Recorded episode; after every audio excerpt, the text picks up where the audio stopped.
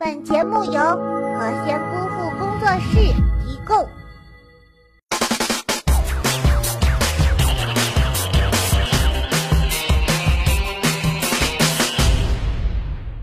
Hello，小姐姐们，我是马喵喵，欢迎收看今天的囧娱乐框，赶紧来看看今天又有哪些囧事吧。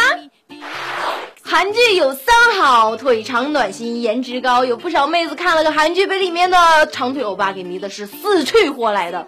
这不，下面这个妹子就是一个重症患者。近日，武汉汉口学院大二学生陈清收到女友发给他的一张韩剧清单，要求他在一个月内看完十二部韩剧，且要完整叙述剧中的浪漫情节。女友说陈清内向不浪漫，于是就用了这个办法。本着公平交换的原则，小伙把珍藏已久的波多野结衣全系列交给了女友。姑娘，你实在是太天真了。估计他看完这几部韩剧之后是会变成暖男，不过可能就成为别人的男朋友了。恭喜这位获奖的小朋友，赶紧联系我们的小编要礼物吧。那么本期我们就来说说，你觉得哪些举动能够打动女孩子的芳心呢？赶紧添加微信公众账号“何仙姑父视频”和我们互动起来吧。幸运的小朋友会得到我送出的大礼包一份。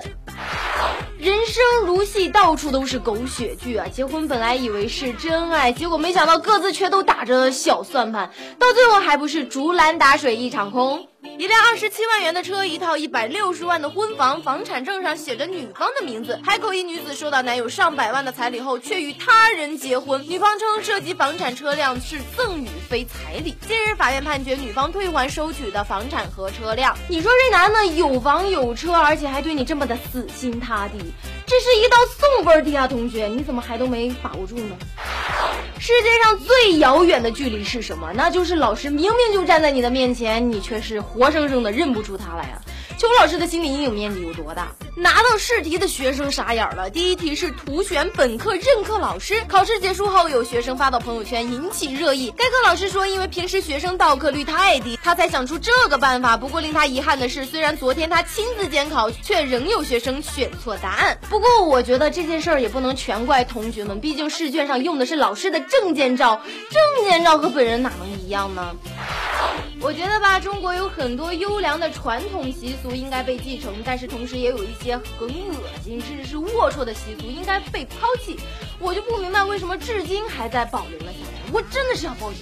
近日，一段网上热传的视频显示，一男子将手伸进伴娘衣服里，在胸部不断按摩，自称找一颗油炸花生米。事发地疑似在海南，伴娘起初勉强微笑，最后忍无可忍，将手拉出来。伴娘遭摸胸，宾客起哄，周围人喊摸摸摸，这分明就是打着传统习俗的口号去耍流氓，好不好？说的好听叫闹伴娘，说的不好听，那不就是耍流氓吗？你咋不去闹你们丈母娘呢？我都懒得说你。在这个日新月异的时代，出现了很多奇葩的职业，像是不久前在韩国有一个少年在网上直播吃饭，竟然能够日赚上万。而最近呢，在日本又出现了一个估计很多广大男同胞都想去尝试的职业，那就是男性陪睡师。今天我们就来扒一扒这个奇葩的职业——男性陪睡师，专业陪女性睡觉。不过别想歪了，他会前往三十多岁日本女孩的公寓，通过与他们共饮来帮助他们度过艰难时期。接着他他们会一起躺在床垫上进行一对一的陪睡服务。陪睡时，他还要为顾客提供他的手臂，接着他会依偎着他身体的其他部分。有男自然也有女，日本有陪睡屋，里面有各种美女陪睡师，基本上就是这个样子。漂亮妹子会陪睡，跟客人聊天。当然不止陪睡觉，房间墙壁上贴的收费方式中有许多加点单品，比如说来回刮耳光一千日元，这项目也是够变态的，我的天呐！